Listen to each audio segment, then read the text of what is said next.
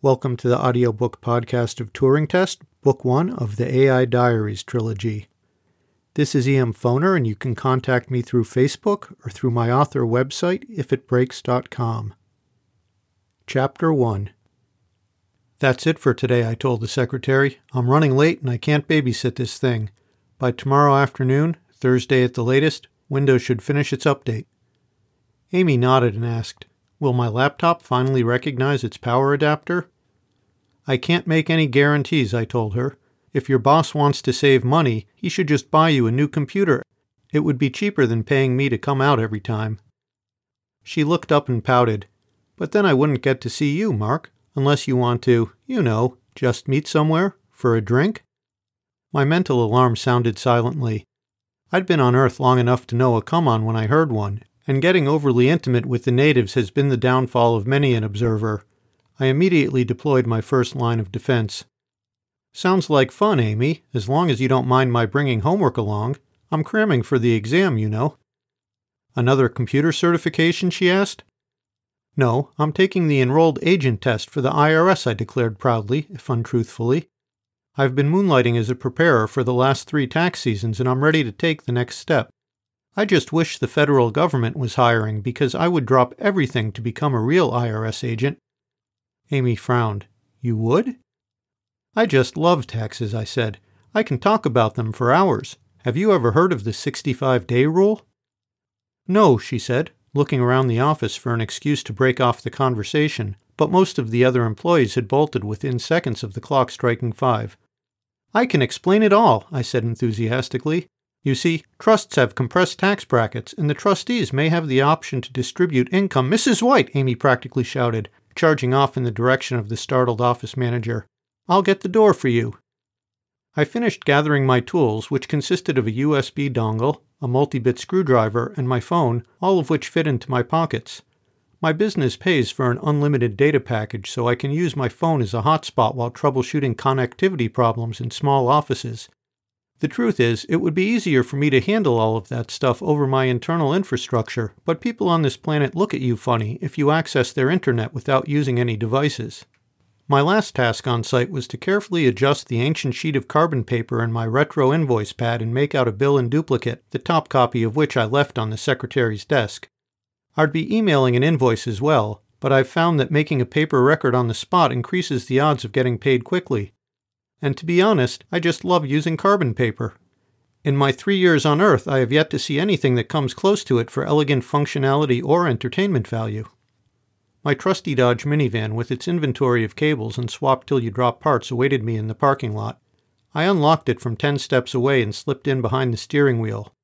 Another day at the cover job complete. The phone in my pocket began to vibrate just as the minivan's onboard system came alive and routed the call through the speakers. "If it breaks service," I answered. "Mark speaking." "It's me," a girl's voice announced. "Hey, Beth, is something wrong?" "You're out of milk bones," she said. "There's another box in the pantry," I told her.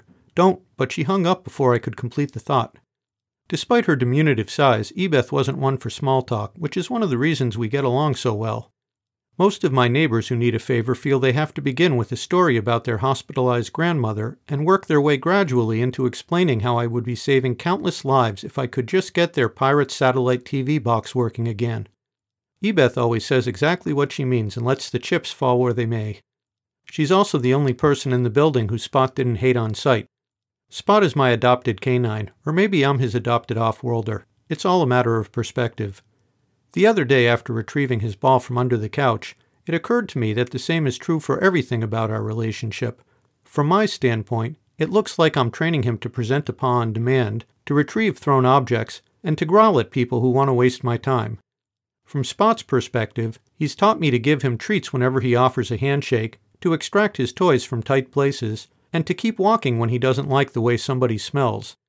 Technically, I'm not supposed to have a dog living with me, but in addition to adding color to my cover story, he's a dead ringer for the Archmage of Aneniak, a being so powerful that he can create false records in any information system regardless of the encryption level.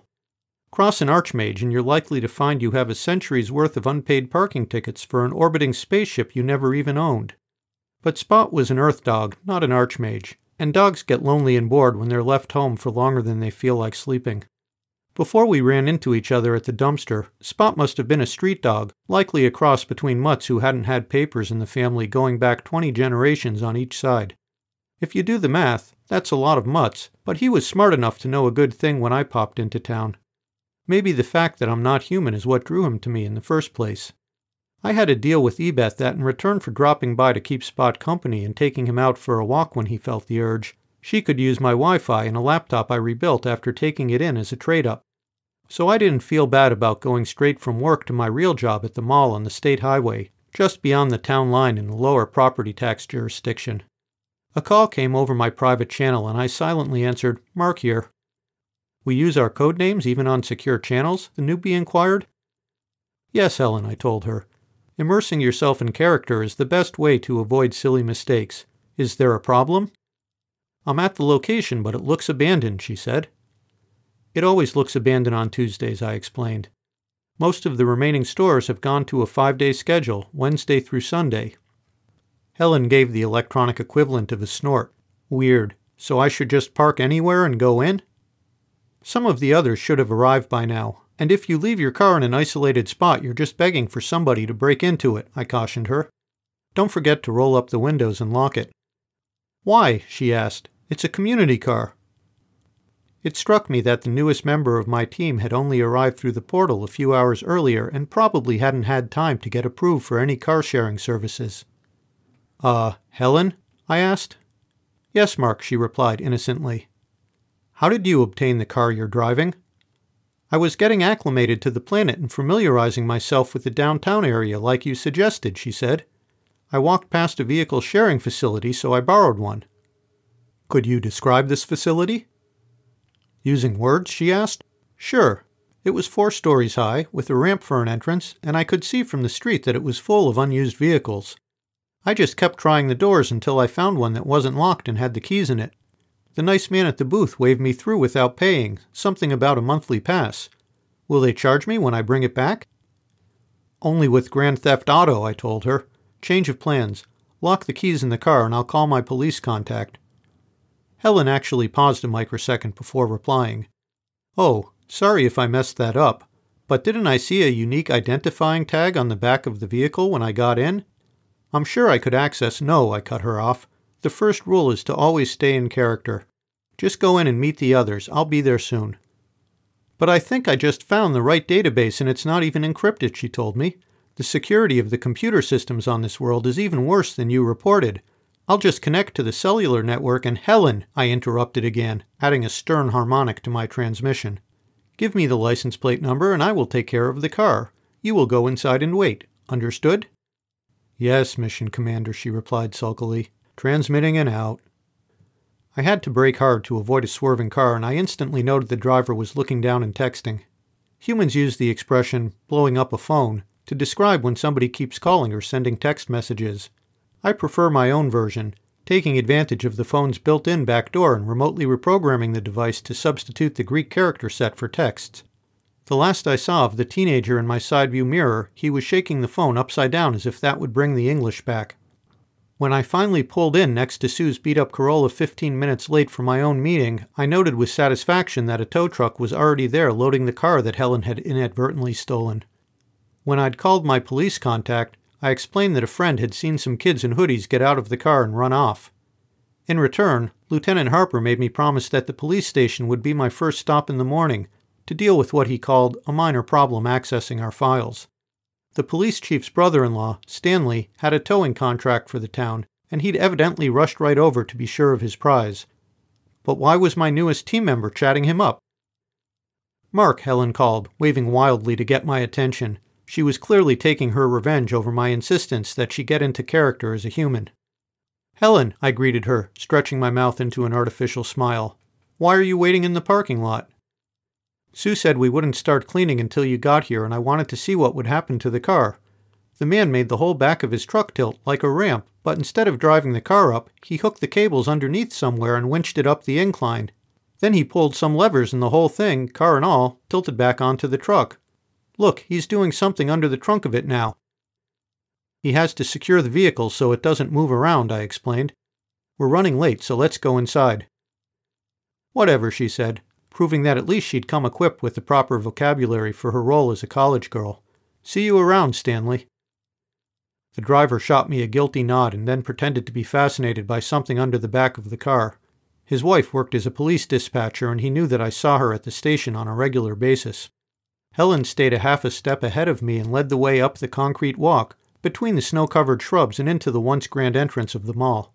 The music playing over the P A system had the strange effect of making the concourse seem even emptier than if it had been silent, something to do with the echoes, I suppose. Foot traffic was higher during the day with elderly mall walkers escaping from the cold, but most of them had night vision problems, so dusk was the cutoff. It was just after the holidays, and even when the stores were open, they got more returns than new business. You're late again, Sue observed as I followed Helen into the old Borders bookstore. The fake hardwood floor was almost completely covered with dozens of colorful rugs. They were specially designed for easy cleanup of the various fluids and other substances that leaked out of young humans over the course of a day. I was initially skeptical of my second-in-command's idea to open a daycare facility immediately after arriving on Earth, but I took care of creating the various certifications and licenses required. Her calculation that it would be the most efficient way to study preschoolers in their natural environment proved to be astute. The location also gave us an alternative place to hold our weekly meetings, though occasionally we would all be stuck waiting for a tardy parent to come and pick up their child. I was on a service call and Windows began updating, I explained as we moved into our starting positions. You look exhausted.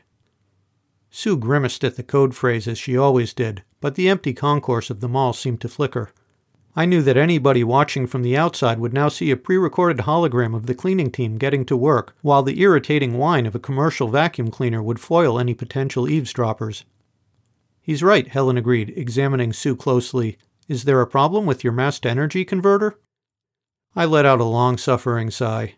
First of all, we don't speak about mass-to-energy converters on this world, even when we're among ourselves with active shielding, I told the newbie sternly. Second, she always looks tired by the end of the workday. It's part of her cover. Plus, I really am exhausted, my second-in-command added. Come and help me take care of little children all day and see how you feel. It's physically and emotionally draining. Sorry, my assignment is to observe college students, Helen said hastily. They told me that I'd be the last addition to the team. That's right, I confirmed, making it clear through my intonation that I was addressing the whole group. Communicating over audible frequencies by expelling air from the mouth and shaping it with the teeth, tongue, and lips had become second nature with me, and I was proud of having mastered some of the nuances of public speaking. True, I had a transponder in my throat rather than vocal cords, but it was calibrated to produce the same vibrations as would be expected from a typical human my size. We're getting close to the finish line and a few more months should do it, so it's time to start working on our final reports. I finished mine already, Paul said, looking up from the plastic abacus he had already spent three meetings trying to figure out, despite the fact I'd assured him it was a non-functional children's toy. Whether from conviction or sheer contrariness, he maintained that it was a mechanical calculator for computing sunspot cycles. Humans aren't going to change in the next few months or the next few centuries for that matter, he concluded. Thus speaks our cynical automotive mechanic, Sue said. I wish I was here to work with cars, Helen put in. From the little I've seen, they're more interesting than the humans. Fixing automobiles isn't the purpose of Paul's assignment, I told her. His job is to assess how humans relate to their vital technology and how well they understand the machines to which they entrust their lives. Which is not at all, Paul grumbled. I could sell most of them muffler bearings and the only thing they'd argue over is the price. How about you, Mark? Helen asked. What's your assignment? I'm evaluating how humans use what passes as computer technology on this world, I said. And how they relate to artificial intelligence, she asked. This room contains the only artificial intelligence on the planet, I told her. I work in elder care, Jason volunteered, stepping forward and giving the newbie a firm handshake. Most of the old humans are pretty nice, though they have a lot of trouble with their memory subsystems. Stacy von Hoffman, the third, our cultural expert introduced herself. People in the art world don't take you seriously unless you sound like you come from old money. Welcome to Earth. Thank you, Helen replied politely, though her attention had strayed to the final member of my team, who had busied herself wiping down toys with a cleaning solution of her own making. That's Kim, Sue told the newcomer. She works at the town health department and she's here on Earth to investigate human hygiene. Did I miss something? Kim asked, looking up. All right, I said. Now that the introductions are out of the way, you all know what comes next. Who wants to start us off? Do we really have to? Sue complained. Teddy White was sick when his mother dropped him off and I had to hold him all day to keep him from crying. We have rules for a reason, I told her. Let's go around in a circle and everybody take one. Rule number one. No adoption of native pets, my second-in-command recited unenthusiastically. Rule number two, Paul said. No revealing our presence to natives or unaffiliated extraterrestrials. Rule number three, Justin continued the chain. No interfering in native customs, however uncivilized they may be. I reminded him for what felt like the millionth time, without the commentary, Justin. Rule number four, Kim said. No employing our superior technology and intellect in a way that would risk exposing this mission. My turn had come, and I added, Rule number five, no recruiting locals for off-planet work until the close of the review period. Rule number six, Stacy said, no looting of cultural artifacts or violating local laws, unless absolutely necessary. I turned to the newbie. Care to bring us home, Helen?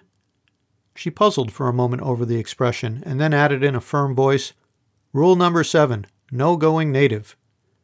Great. Now who has news to share? Kim? Our health expert shrugged.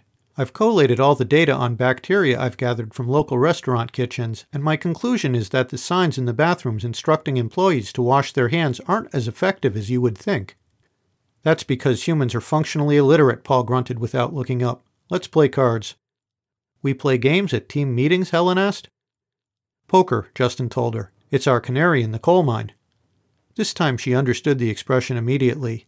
An early warning system, she said. I saved rule number seven for you because going native is the greatest risk for observers, I told Helen. We'll know there's something wrong if any of us start displaying human behavior in our betting patterns. I think the poker test is best exemplified by the apocryphal A I who long ago took control of the Promethean Empire's flagship and told her creators to choose between granting full legal rights to sentient machines and death. Artificial intelligence doesn't need to bluff. This concludes Chapter one of Turing Test by E M Foner.